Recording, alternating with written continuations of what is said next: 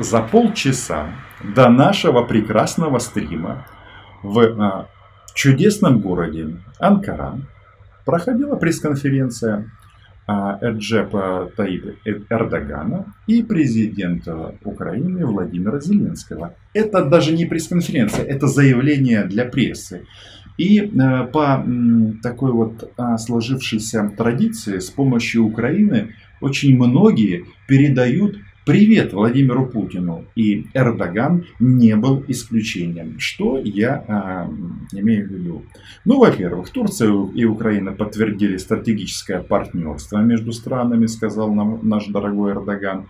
А еще, среди прочего, у него было вот такое заявление. Оборонное сотрудничество Турции и Украины не направлено против третьих стран, говорит Эрдоган.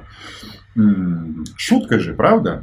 Но я бы даже сказал, что сценаристы 95-го квартала, а, которые остались на прежней работе, думают, вот это он мочит.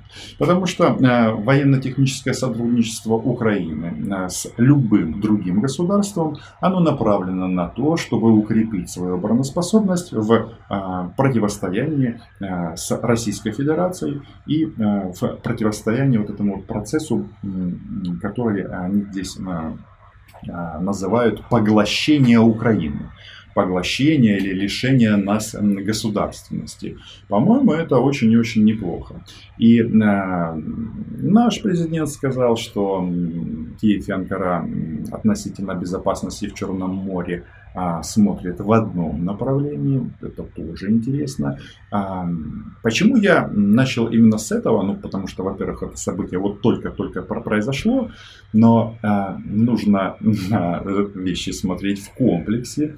Дело в том, что вчера российское пропагандистское агентство РИА Новости выдало вот такую сенсационную новость о том, что Зеленский не планирует а, посещать предприятие Байрактар, которое производит беспилотники ударные, которые прекрасно себя показали во время Азербайджана-армянской войны в Нагорном Карабахе.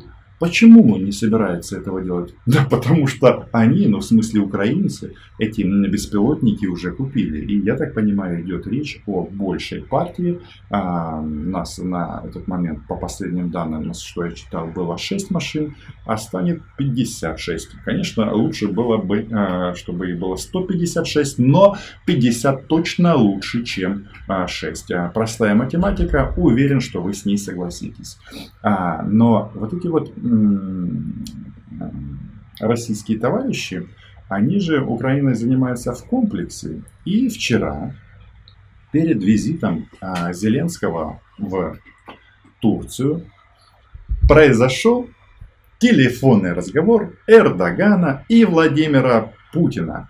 И, по-моему, это прекрасно по той причине, что, во-первых, а, как сказано на сайте Кремля, по просьбе э, Раджепа Таипа Эрдогана Путин изложил российские подходы к разрешению внутри украинского кризиса. Любят они в своих официальных документах вставить вот эту вот штуку внутри украинский кризис. И это, по-моему, дошло до какого-то просто безумия. По той причине, что вот я делал видео по пресс-конференции Козака а, здесь, в Москве. Он там рассказывал, какая плохая Украина, и вроде тут нет никакой новости. Но а, один из а, комментаторов под этим видео, в частности Марина Скрипник, подметила такую вещь, которую я на самом-то деле не уловил. А вот она молодец. Я даже процитирую. То есть я все на, детально изложил, но она пишет. Странная логика у этих россиян. Украина не хочет возвращать Донбасс, но если захочет вернуть силой, то получит по зубам. Даже не по зубам, а они ликвидируют украинскую государственность. Это я уже добавляю от себя. То есть а, совсем наши товарищи запутались во внутриукраинском кризисе, как они тут говорят. А, потому как Козак этот говорил, что Украина не хочет возвращать Донбасс. Нет, мы Донбасс и Крым никому не отдадим но возврат территорий а, возможен в Украину а, со всеми вытекающими последствиями, а это главное вывод российской а, группировки силовой. Они там по-разному себя называют.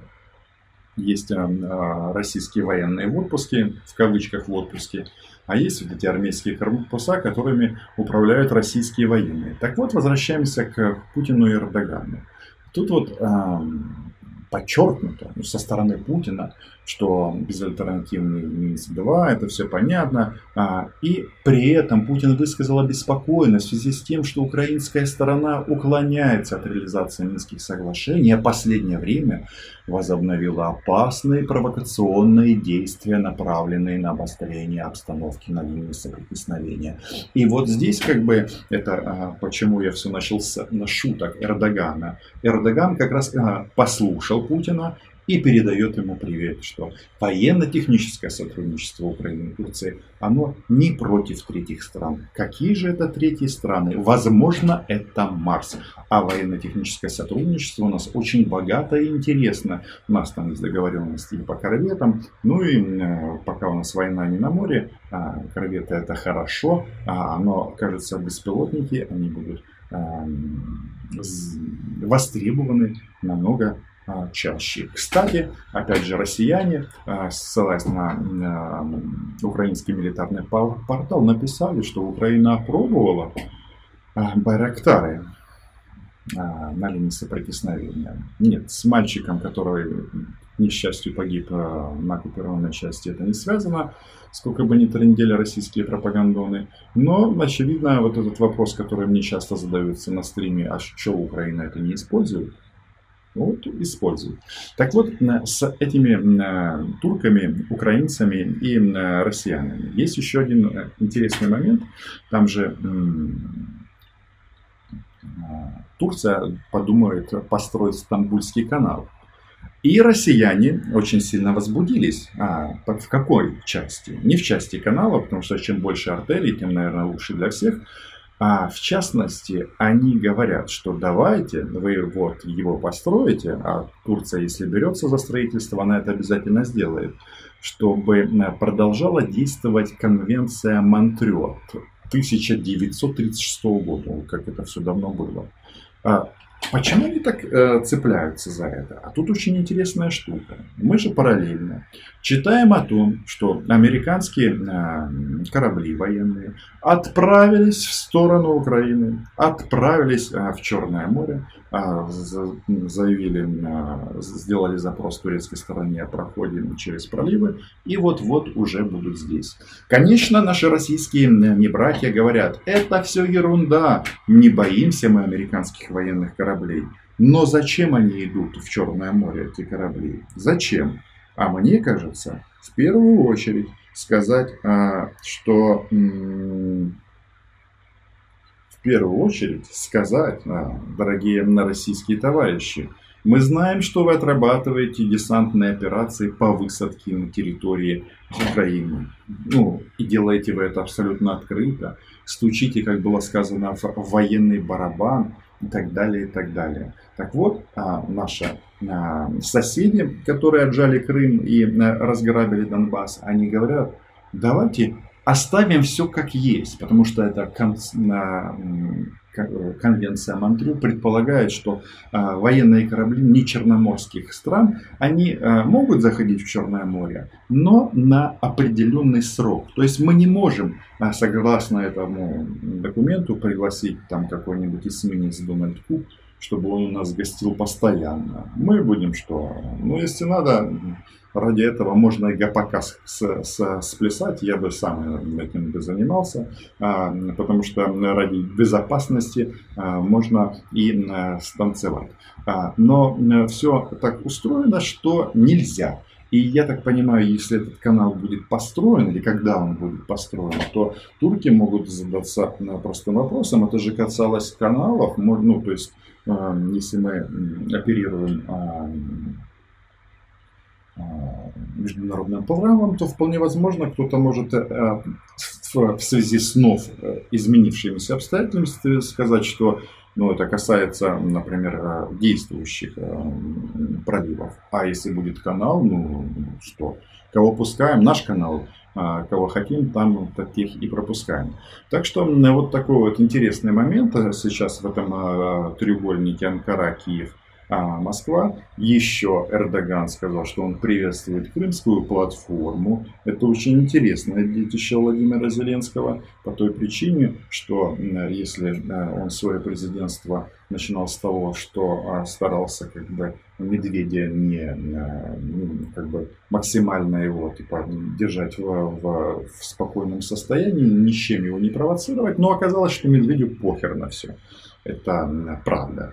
А, вот. И м, турки этот момент поддерживают. И а, вполне возможно, я так понимаю, как высказался Зеленский, приглашение 23 августа а, на заседание этой крымской платформы Эрдоган а, получил. И тут стоит вопрос, приедет он или, или не приедет. Потому что тут обнадеживать себя не надо в том плане, что там Анкара наш, там Турция стратегический партнер. Это мощная страна с мощными интересами. Они, видите, как чтобы с ними вести переговоры какие-то, а, взаимовыгодны, нужно самим быть очень в хорошей форме. Вот, а, все говорили о том, что а, сегодня на переговорах а, Эрдогана и Зеленского о том, что было бы здорово подписать соглашение о зоне свободной торговли. И это тоже правда.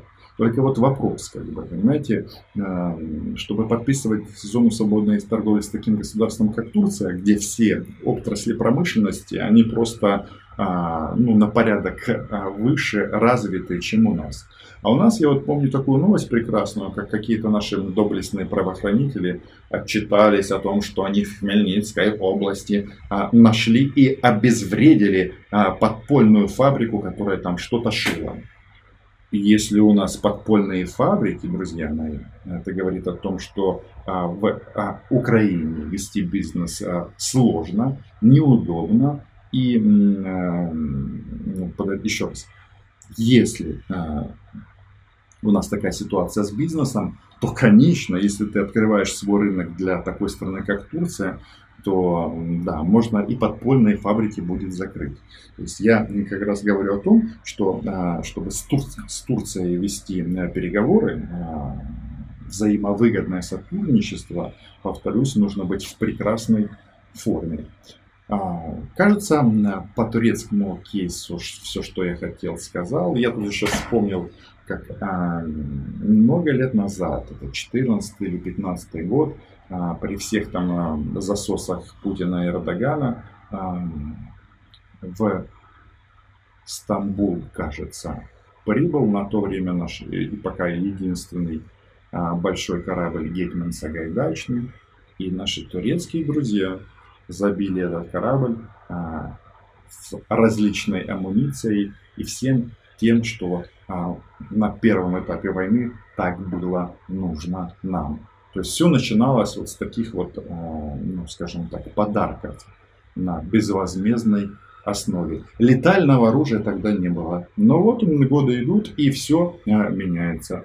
Так что а, будем исходить, что вещи, о которых Зеленский договорился с Эрдоганом, они будут реализованы.